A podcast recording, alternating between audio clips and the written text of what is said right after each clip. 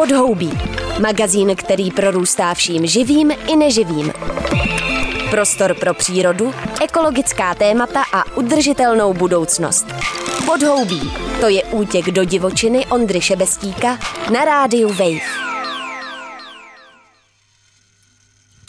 Vlk obecný je vrcholový predátor a velká šelma s areálem výskytu téměř po celé Euroázii a Severní Americe. Do krajiny střední Evropy patřil až do 20. století, kdy byl systematicky decimován a poslední roky se zase opatrně vrací. Vlk má v kultuře pozoruhodné mytologické postavení, které ho vytlačilo na periferii, zatímco v domácnostech se usadil jeho příbuzný pes domácí. Dichotomie byla jasně určena. Pes je prospěšný a družný, vlk nebezpečný a zlý.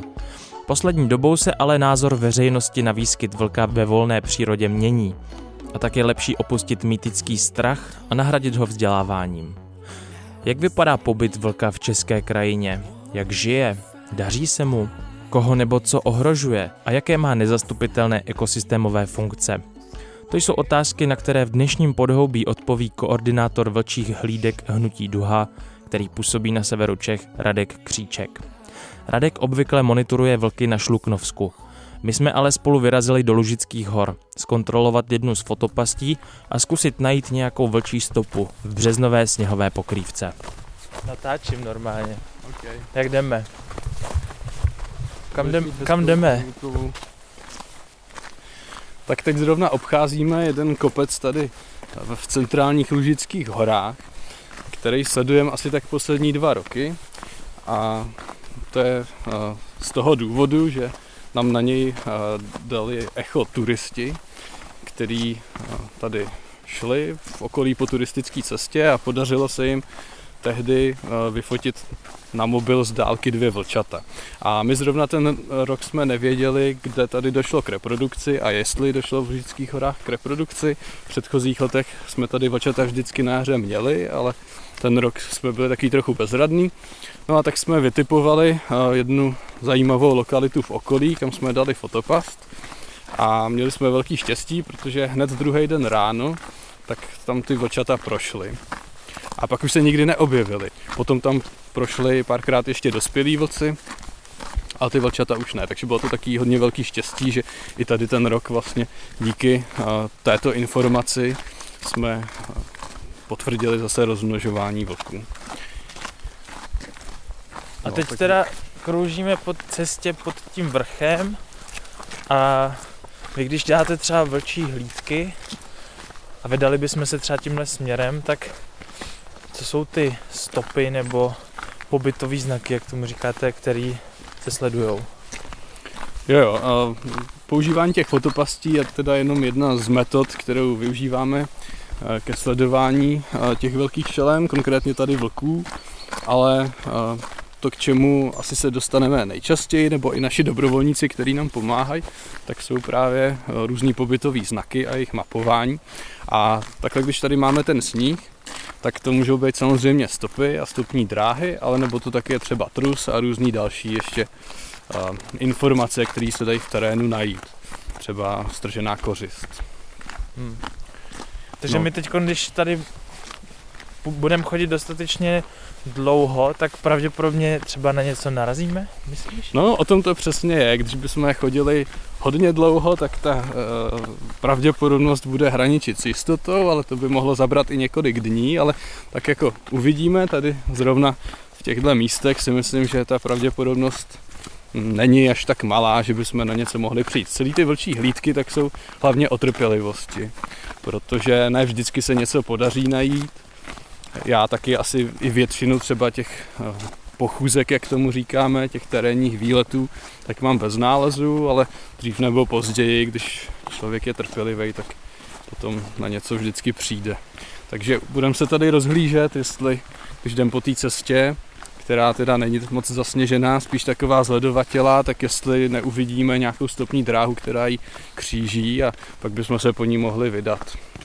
Aha. Šli bychom teda proti směru těch stop, aby jsme ty vlky nerušili, ono není naším cílem ty vlky přímo pozorovat, tím bychom ani nezjistili moc nových informací, ale spíš té stopní dráze třeba můžeme zase najít nějaké ještě další nálezy.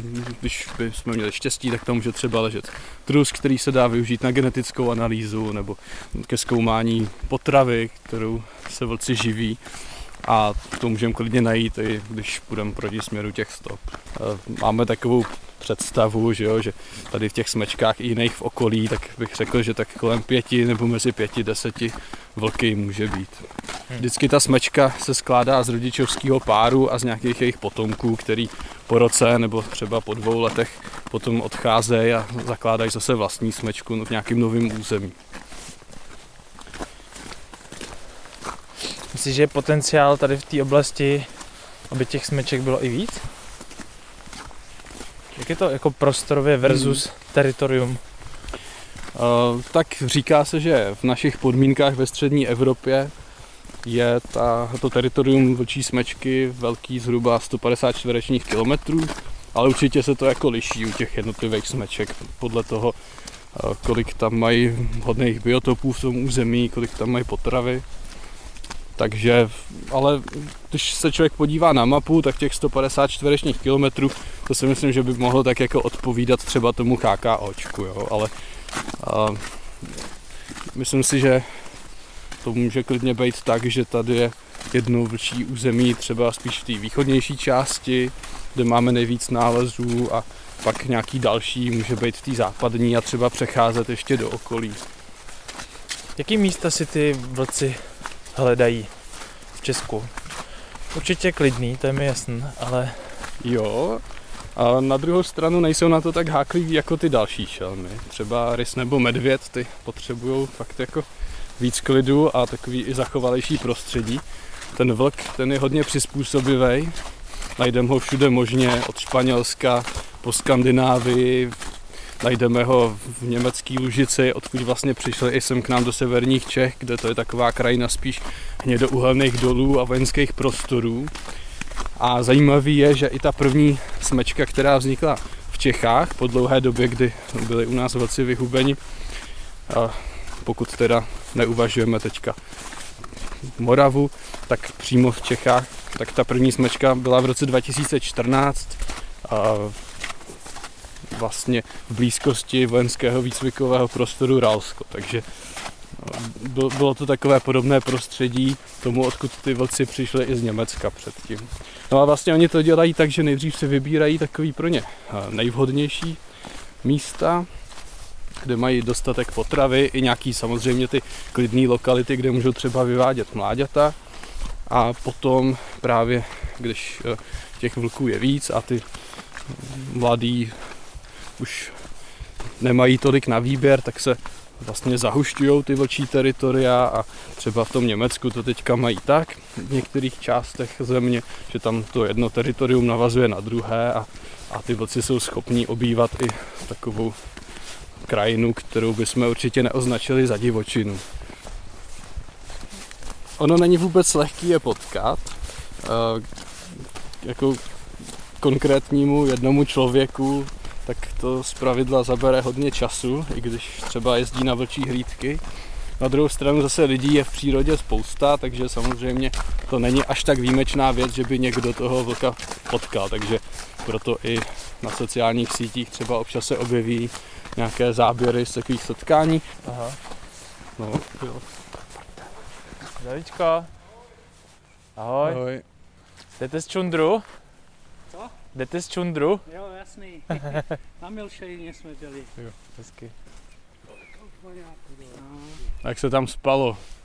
Ne, ráno jeli. Nejenom prolít. Už nemáme léta a vybavení. My si počkáme na leto. Ať vydržíme 2 noci a to je maximum. A to už není jako dřív, že tam mohou být jde. Tak jdem na to. Tak půjdeme směrem na Milštejn. Tak jdete po našich stopách a dojdete k tam. Díky, mějte se. Taky. Tak teď se vydáváme do terénu, kde už je to zasněženější. Třeba něco potkáme. Třeba jo, a když ne vlka, tak nějaký další stopy. Zatím jsme měli zajíce. No tak tady to třeba vypadá na lišku, protože je to taková jako psovitá stopa, ale na vlka není dostatečně veliká. No, ta se tady i obtiskla, asi tudy šla nedávno, když ten sníh byl možná i na tom slunku maličko natátej. Jinak některé ty stopy jdou dnes dost špatně poznat, protože je to spíš takovej prašan.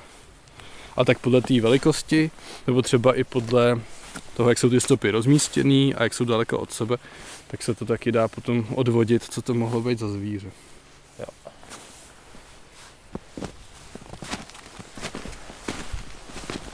A mají lidi jako dobrovolníci o ty vlčí hlídky zájem?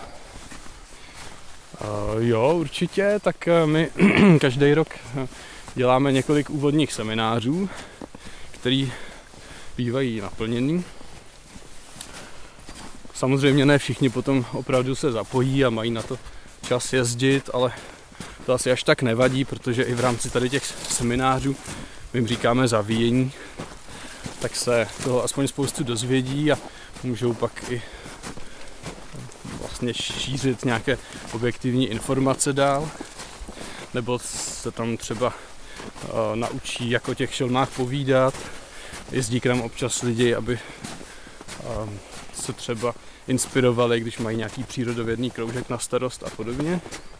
A nějaký počet lidí, tak potom taky jezdí teda na ty víkendové hlídky, nebo i chodí sami do lesa a i tak vyplňují ty pochůzky. A za to jsme velmi rádi, protože díky tomu máme dost unikátní teda soubor dat z celého území České republiky. Ať už jde o vlka, nebo i od toho rysa a medvěda. To bude ta liška, ne? Myslím si, že jo, no. Jsou tam vidět takhle ty její prsty. A to, tady i je to líp obtisklý, když se nepropadla. Aha. Na tom sněhu. Něco tady asi hledala a chodila sem a tam. Jsme v tom bukovém lese. No. To krásné.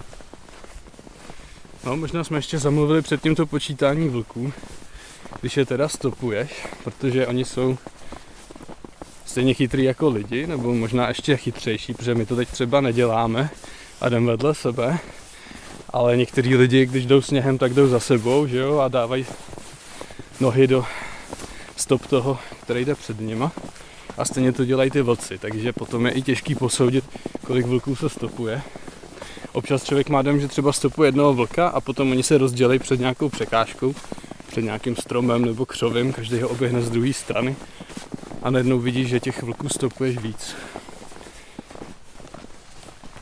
Hele, a ty jsi na nějaký vlčí hlídce asi určitě někdy přespával, třeba venku. Nestane jo, se ti, že se třeba v noci bojíš? Jo, tak já se teďka hodně bojím spát venku od té doby, co mě ukradli nějaký divný lidi baťoch posledně, ale vlků až tolik ne, no. Jako, když jsem byl před mnoha lety na Fatře poprvé, tak jsem se docela bál medvědů a pak právě vlastně krátce na to jsem se přidal k těm hlídkám a taky jsem se jako o nich dozvěděl víc a zjistil jsem, že úplně jako ty medvědi se mě nesnaží mocí ulovit, že co se týká těch dalších šelem, tak ty prostě na člověka neútočej. No. Jako máme jich tady v Evropě spoustu, těch vlků tady žijou tisíce, na Slovensku stovky.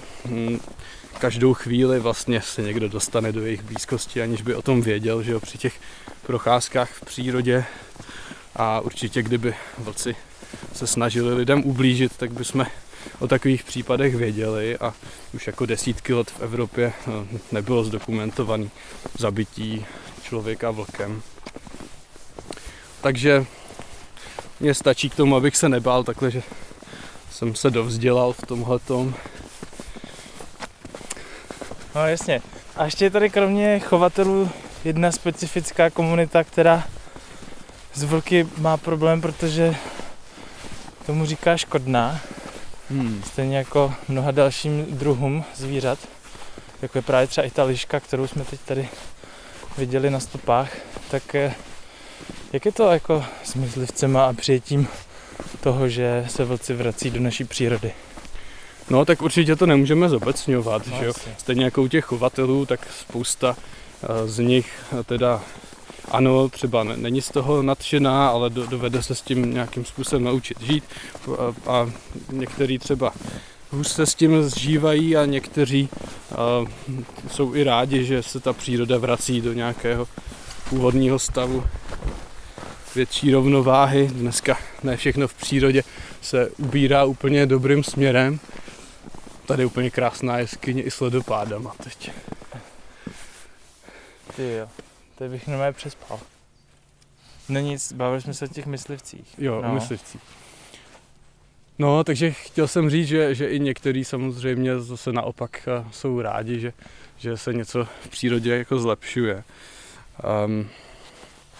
My se setkáváme se všemi tady těmi typy myslivců a chovatelů a s některýma i spolupracujeme a s některýma ne a aspoň se snažíme jako spolu mluvit, pořádáme různé třeba přednášky nebo exkurze, kam může kdokoliv přijít a povídat si s náma o těch šelmách. No. A co se týká té škodný, tak asi jako občas si myslivci oprávněně stěžují, že třeba se ta zvěř potom hůř loví, protože když žije v území, kde se vyskytují velký šelmy, tak ona musí být opatrná. Jinak ty kusy, které nejsou, tak jako podle zákonů evoluce pak už třeba v tom území nejsou po nějaký době, takže ten zbytek je opatrnější. Ale jinak té zvěře v našich lesích je velké množství, že jo? Mluví se o tom, že to je problém i pro tu obnovu lesa, takže ten vlk v tomhletom spíš je takovej zase náš pomocník, protože aspoň trošku ty počty zreguluje a navíc i tím, že ta zvěř právě se začne jinak chovat, začne se častěji přesouvat, tak nepůsobí takové lokální škody, prostě na jednom místě třeba, jo. Takže tímhletím způsobem nám můžou pomoct. Takže hlavně lesníci si myslím, že by mohli být rádi, že tady ty vlky máme. No už jsme se toho teda dotkli, myslím, že si v podstatě odpověděl, ale jaká by měla být ta společenská poptávka potom mít ty velký šelmy zpátky v té divoké přírodě, kulturní krajině, lomeno, chráněných přírodních územích? Co jsou ty ekosystémové služby? No tak je to právě regulace té zvěře, o které jsme mluvili, a nastolení nějaké rovnováhy v přírodě, že on člověk ji do určitý míry porušil, takže ten vlk působí zase tím směrem, aby se trochu vrátila a mohly ty lesy se teď obnovovat. Souvisí to právě s tou kůrovcovou kalamitou, protože my třeba tady v Lužických horách tak máme teďka hodně velké holiny po těžbách, a je potřeba, aby ten les měl šanci znovu vyrůst. Stejně tak třeba i vedle v Českém Švýcarsku, ale tak to se týká mnoha oblastí v Česku. No a nemůžeme ty šelmy omezovat teda jenom na nějaké ty národní parky nebo ani jiná chráněná území. On totiž má docela jako velké prostorové nároky. A už jsme taky to zmínili, že to je asi pes, co? To jo, ale to vypadá zajímavě. No a odkud ty stopy přiběhly? Hlavně ten vlk a pes se dá odlišit třeba podle toho, co dělá to zvíře tady hleže. On takhle pořád jako ten pes odbočuje z té cesty, všude něco očukává, pak se zase vrací. Jo. Je takovej nadšený, že se dostal ven po dlouhý době. A ten vlk teda se chová mnohem úsporněji, no. No a mluvili jsme teda... Jo, že má vlastně docela nároky na tu... Na velikost toho teritoria. Jednak na velikost teritoria, takže jako málo který teritorium vlků u nás je celý uvnitř nějakého chráněného území, si myslím. Ale především taky, když ty vlci právě jsou mladí a hledají si to nové teritorium, tak můžou u toho ujít hodně velkou vzdálenost. A to můžou být klidně velký stovky kilometrů. Jo, a tím pádem oni zákonitě musí procházet v Evropě i tou kulturní krajinou. To jinak prostě nejde udělat. Takže si musíme vybrat, jestli vlky teda chceme v přírodě evropské nebo ne. Zatím se lidi rozhodli, že chceme a v tom případě je potřeba je chránit jako v celé té krajině. Čím se dostáváme k tomu tématu prostupnosti krajiny, že? To je jedna věcí taky, která s tím souvisí, že vlastně všechny druhy živočichů nebo i celé ekosystémy, které se potřebují být propojené nebo potřebují třeba tou krajinou se i přesouvat, že teďka, když se právě mění to klima, tak se vlastně mění i areály rozšíření vůbec druhů napříč Evropou, tak je potřeba, aby všechny tady ty organismy mohly krajinou migrovat. A zase teda je to lidská aktivita, která jim to příliš neusnadňuje, protože problémem jsou různé liniové dopravní stavby nebo třeba i to, že máme vůbec tolik zástavby u nás i v obcích, které se rozšiřují a srůstají se vlastně mezi sebou. No a nejvíc samozřejmě citliví jsou na to ti velcí savci a typicky teda velké šelmy, ale můžou to být i další druhy. Občas taky u nás migrují třeba losy z Polska, tak to je úplně ten samý problém. Byl takový známý případ, kdy los chodil bezradně podél D1 sem a tam. No a nakonec ho museli teda uspat a převést na druhou stranu, aby chudák mohl pokračovat. No a u těch velkých šelem teda je to podobné. Zase byl zdokumentovaný vlk na konci minulého roku, který přišel z Polska. Nejdřív vlastně v Polsku chodil podél jedné dálnice sem a tam a potom ještě podél D1, takže se dostal až někam na okraj Prahy, pak se zase vrátil na Vysočinu. Dál ten příběh neznám, tam možná je dodnes. Ale tímhletím způsobem my to těm šelmám znesnadňujeme a omezujeme i to, aby se ty jednotlivé populace mohly sebou potkávat. V tomhle zrovna Česká republika má takovou zajímavou polohu, že my jsme na rozhraní několika evropských populací vlků. A jsou to jednak karpatský vlci, potom středoevropská nížinná populace, ze které je většina těch vlků tady v severních Čechách. A pak ještě k nám taky maličko zasahuje alpská populace vlků. To se dá právě zkoumat z té genetiky. No a je právě důležité, aby jednotlivé ty populace spolu mohly komunikovat, vyměňovat si ten genofond a byly vlastně v důsledku toho nějakým způsobem zdraví. Problém je to třeba u šumavských rysů, že tam ta populace není až tak veliká. Na Šumavě je asi kolem 100 rysů a bylo by potřeba, aby se právě propojila zase taky s dalšími evropskými rysími populacemi, ale tím, že se to prakticky neděje, tak už tam dochází i k nějakým prostě genetickým jevům nežádoucím.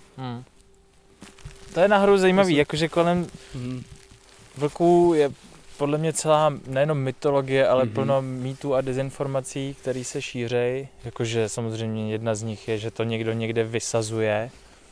Nějaký ochránci přírody vysazují prostě vlky. No, zatím jsem toho nebyl svědkem. No. Ne, je to tak, že všechny ty evropské populace se šíří samovolně. Vlastně ani nebyl žádný reintrodukční program dělaný v Evropě pro ty vlky.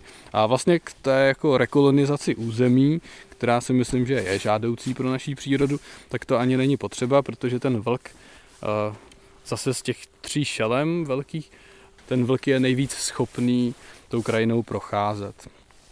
Právě tím, že taky přizpůsobí na to prostředí a pohybuje se i na docela velké vzdálenosti, tak ten má největší tuhletu schopnost. Mladí rysy třeba, nebo i medvědi, ty taky se rozptylujou do okolí, ale ne na takové vzdálenosti. No mě ještě zajímá to přemnožení, to si myslím, že je taky jedna z těch obecných nepravd, který se šíří mezi lidma, že prostě co když se tady přemnoží vlk a co budeme dělat. No, ono se maximálně dojde do toho stavu, který jsem předtím popisoval, že vlastně se zahustí ta teritoria. Jo? Ale já to vždycky přirovnávám k lidem. Vlastně lidi a vlci si jsou do určitý míry podobní. A týká se to toho způsobu života právě, který je v těch rodinných skupinách. Takže stejně jako my máme prostě byt nebo dům, kde žijeme se svojí rodinou a nevzali bychom si tam neomezené množství spolubydlících, tak i ta vlčí rodina, ta smečka, má svoje teritorium, který se hájí. A zároveň lidská ani vlčí rodina nemá neomezený počet členů. Takže vlastně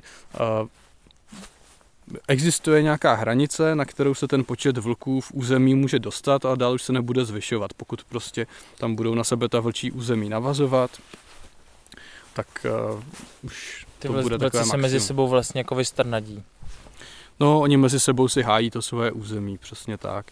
To je vidět i na třeba takových mapkách, které byly získané pomocí telemetrie, kdy se daly obojky vlkům z jednotlivých vlčích smeček sousedních a potom se lidé dívali, kudy se ty vlci pohybujou, na dálku je sledovali a tam je vidět, že jako ten areál, ve kterém se pohybovali, takže se téměř nepřekrývá vzájemně.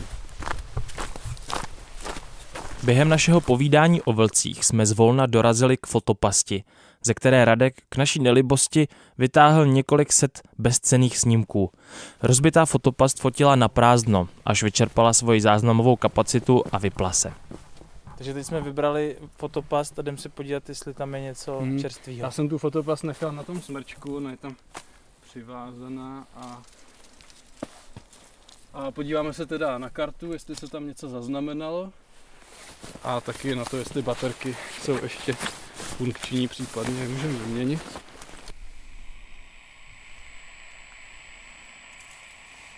A jsou všechny z toho měsíce jednoho.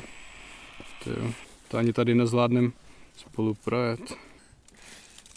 640 videí. No tak to může být i tím, že se třeba předtím hejbala větev ve větru, nebo něco takového. Zklamáni z nálezu jsme se ale nenechali odradit a vyrazili na vlastní pěst hledat vlčí stopy hlouběji do jádra Lužických hor. Po cestě jsme se bavili tím, že jsme se pokoušeli identifikovat ostatní druhy zvířat, které se pohybují v lese. Takže máme tady nový typ stop, který jsou moje oblíbený, protože to zvíře je hrozně roztomilý. V něčem připadají podobný jako ty zaječí, že jsou jakoby u sebe. To je dobrý postřeh. A jsou menší. No. Takže mi z toho nic nevychází. Tak jsou i jiný skákavý zvířata, že jo? Takový pěkný patičky, roztomilý. No. A skáčete docela daleko. No to jo. No tak mluvil jsi o té kuně, nebo to vypadá jinak? To už jsme viděli, to jsou taky spíš jako dvojice vždycky stop. Kousek od sebe. No nenapínej mě. No veverka. Joha. Ježiš, to je veverka. No tak dobře, no. Na vlčí stopu jsme nenarazili ani po kilometrech chůze. Morálka zlehka uvadala, tak mě zajímalo, jestli vlastně Radek za svou kariéru u vlčích hlídek vůbec nějakého vlka někdy viděl naživo. Jo, to bylo taky právě ve šluknovském výběžku. A podobně jako tady v Lužických horách, tak i na tom Šluknovsku se nám dařilo jako několikrát po sobě vždycky na jaře potvrdit tu vlčí reprodukci, ale není to nikdy nic lehkýho a tady to bylo v roce 2019, bylo to v létě a my jsme pořád nevěděli, jestli ty vlčata tam jsou nebo ne. No a já jsem si teda předtím vždycky představoval, že kdybych vlka potkal ve volné přírodě, takže si budu muset na to přivstát a jít na nějaký jejich shromaždisko, kde oni třeba se setkávají společně a tráví tam hodně času a tam, že na ně budu muset strašně dlouho čekat někde v ukrytu. A nakonec tak teda vůbec nebylo, protože jsem vlastně obědval na lavičce u lesní cesty, tady v té oblasti, kde oni se zdržujou. No a najednou, jak jsem byl potichu, že jo, tak o mě nevěděli, což doporučuju teda všem, pokud chtějí v přírodě vidět nějaká zajímavá zvířata, tak je dobrý třeba se zastavit na 5-10 minut a hned ten les okolo vás úplně ožije, i všichni ty ptáci a tak podobně. No a mně se stalo, že teda po nějaký chvíli, co jsem seděl na té lavičce, tak jsem tak jako periferně viděl nějaký pohyb a ohlídl jsem se a tam po pěšině, která přicházela na tu hlavní cestu, tak šly teda dvě vlčata, no a tak já jsem si říkal prostě, tam jsou dvě vlčata a jak jsem tomu ani nechtěl jsem jako věřit, co mi to ten mozek říká, tak jsem tak jako zaostřil a oni tam pořád byli dvě vlčata. To jedno si mě mezi tím všimlo, takže jsme se pak koukali tak jako na sebe vzájemně, to mohlo být na vzdálenost nějakých asi 20 metrů. No a vždycky, když někde vyprávím o vlcích, tak řešíme s lidmi, jak se zachovat v případě, že vlka potkají. Takže jestli třeba vylízt na strom, nebo jak se správně teda zařídit a nakonec vždycky dojdeme k tomu, že opravdu jako nejsou ty statistiky na to, že by se vlci živili lidma a že spíš je dobrý si to setkání užít, protože opravdu se to nestává jako každý den, že byste potkali vlastně velkou šelmu a případně si to třeba vyfotit. No a já navzdory všem tady těm radám jsem si to setkání vůbec neužil, protože mě právě pohltil takový strašný stres z toho, že jako teďka vím, že ty vlčata tam jsou, ale nemáme pořád zdokumentovaný a jak to jako přežiju tady s tím vědomím a že asi to nestihnu jako vyfotit a oni utečou pryč. Tak jsem tak prostě štrachal po tom mobilu, pak jsem ho zkoušel nějak odemknout a přesně se mi vyplnilo to, čeho jsem se děsil, že ty vlčata mezi tím tak jako v klidu zase odběhly zpátky do toho směru, odkud přišli, poté co si mě chvilku prohlíželi a vyhodnotili teda, že asi jsem člověk a nechtějí se mnou úplně kamarádit. Takže opravdu pak 2 týdny jsem žil v takových trýznivých mukách, nicméně já jsem pak ještě jako zkoušel za nima jít do toho směru a našel jsem takový zajímavý místo, kam jsem umístil fotopást v případě, že by ty vlčata se tam vrátili a oni skutečně se vrátili, takže po těch asi 2 nebo 3 týdnech tak už jako jsme měli ten záznam neprůstřelný, že opravdu ta reprodukce tam nastala, takže to mělo happy end a já pak i dodatečně jsem si to jako užil a abych měl nějakou památku, tak jsem si to nakreslil, to setkání, když jsem neměl fotku.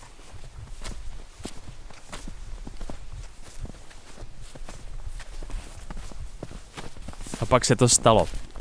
Už ze zvyku jsem uhnul pohledem z hlavní trasy směrem ke stopám, které v pravidelném řetězení kroků mizely někam do široké paseky. V zimě je les vlastně plný stop zvěře, takže rozeznat v nich ty vlčí není žádná sranda. Ale i pro moje laické oko se tyhle přece jen zdály nějaké jiné. No a teď jak to vlastně potvrdíme? Musíme najít správný otisk, jo? No, ještě bych rád našel nějakou hezčí stopu, protože tyhle jsou strašně zapadaný a je to trochu takový spíš jenom tušení, že to je jako psovitá šelma, ale vypadá to tak. A i ten způsob pohybu, jak se tady všimnul právě, že se jako spojily vlastně 2 stopní dráhy dohromady. Tamhle o kus dál zase se na chviličku rozdělili, znova spojili, tak je pro vlky hodně typický. A jde to úplně z nějaký druhé strany, tentokrát to není, že by to zvíře jenom odbočilo z cesty a zase se vrátilo. Já to vidím až tamhle do konce té paseky vlastně se ty stopy táhnou. Jsme teď právě na Velký kůrovcový holině a přes celou tu holinu běží ta stopní dráha směrem k nám. Ještě jsme se měli podívat tam na té cestě, jestli to nepokračuje zase do lesa na opačnou stranu, to jsme teď trochu daleko. Ale to asi nevadí, abych pokračoval teďka proti té stopě, zkusíme najít ještě nějakou pěknější, aby jsme to vyfotili a zdokumentovali. A uvidíme, kam nás to dovede a jestli ještě nenajdeme něco zajímavého v té stopní dráze. No. Tak to je super, že jsi to zaregistroval a nepřišli jsme to. Po čase se ukázalo, že jsem fakt našel svoje první vlčí stopy. Po sérii měření, focení a zaměřování jsme se vydali po stopách dál do lesa. Ale právě to, jak jako se tady spojují ty stopní dráhy a tady právě u toho pařezu i vlastně jedna z těch bočních zase vypadá, že se ještě jako rozdvojila, že ty zvířata byly aspoň 3. Tak to je jako velice typický pro nějakou vlčí skupinu. No asi jo, asi jsme na ně narazili. A vida. Já ještě jsem neuložil souřadnice. No nic, takže teďka spousta fouštění. To je hrozně hezký pocit. No teď jo, to se nestává každý den, že by člověk poprvé našel svoji vlčí stopní dráhu. Wow. Takže jdem tam? Nebo co nás čeká, jako co jsou ty náležitosti? No tak já bych teďka šel proti směru pohybu a uvidíme, jestli nenajdeme ještě třeba trus, nebo kořist, moč, cokoliv. Mhm, teď se to zase rozběhlo. Právě. Tady třeba je to dobře vidět. Tam jsou úplně vidět ty drápy těch předních prstů. Jo, tady napravo je další prst. Jo, tady si myslím, že to je docela vidět, že to je ta tlapa vlčí. To je pěkný nález. Gratuluju. Tady taky jsou vidět ty drápy. No, tak jo. Asi po hodině stopování, pravděpodobně vlčí trojice, jsme dorazili do míst, kam už se člověk svojí konstitucí moc nehodí. Dalo by se říct, že nám stopy zmizely částečně ve stopách jiné lesní zvěře a částečně v neprostupném houští. I tak mě ale obestřel pocit, na který jsem nebyl připraven. Zdálo se mi, že z těch otisků vlčích tlap do sněhu jako bych četl nějaký příběh. Trochu mi to připomínalo houbaření. Člověk se přišpendlí očima k zemi a nohy už ho tak nějak nesou sami. Jakoby v tom bylo něco pravěkého, o čem vůbec nevíme, ale najednou se to probudí a funguje to samo. Vlky jsme neviděli, ale cítili jsme jejich přítomnost. A to je překvapivě omamný zážitek.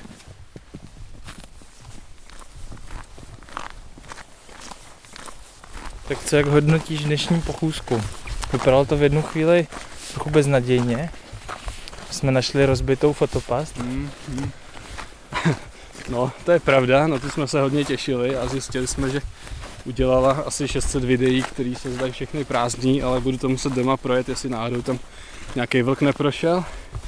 A jinak nakonec to bylo super, ve chvíli největší beznaděje, tak si všimnul teda, že stopy, které jsem spíš odignoroval, tak vypadají podezřele, takže pak jsme je prozkoumali podrobněji, zjistili jsme, že to hodně teda vypadá na vlky. Nejspíš jsme stopovali 3 vlky minimálně, tam na začátku, podle toho, jak se nám ta dráha potom rozdvojila a roztrojila postupně, ale teoreticky jich mohlo být třeba i víc. Říkali jsme si o tom, že můžou ty vlci chodit jeden za druhým, takže nedá se to vyloučit, a pak nás dovedli do takové mlaziny, kde bylo těch stupních drah asi tak 1 000 000, takže v tom jsme se trochu ztráceli, ale máme tip na lokalitu, kterou dá sledovat, a asi seženeme nějakou novou fotopast, která bude fungovat, a dáme ji tam, protože je možný, že tam ty vlci budou trávit víc času, nebo že tam někde můžeme třeba zase na jaře i objevit ty vlčata. No a budem to místo dál sledovat i s dobrovolníkama a třeba příště najdeme nějaký ten genetický materiál, což se dnes nepovedlo, ale i tak myslím, že to byla teda úspěšná pochůzka a ne po každý člověk něco najde, tak jsem rád, že zrovna dneska to vyšlo. To bylo Podhoubí o vlcích s Radkem Kříčkem. Díky, že posloucháte, vyrazte někdy na vlčí hlídku, anebo si aspoň pusťte příští Podhoubí, u kterého se zas těším na slyšenou. Pod jehličím není pláž, ale Podhoubí. Prostor pro ekologická témata a udržitelnost. Přihlas se k odběru podcastu na wave.cz/podcasty a poslouchej Podhoubí kdykoliv a kdekoliv.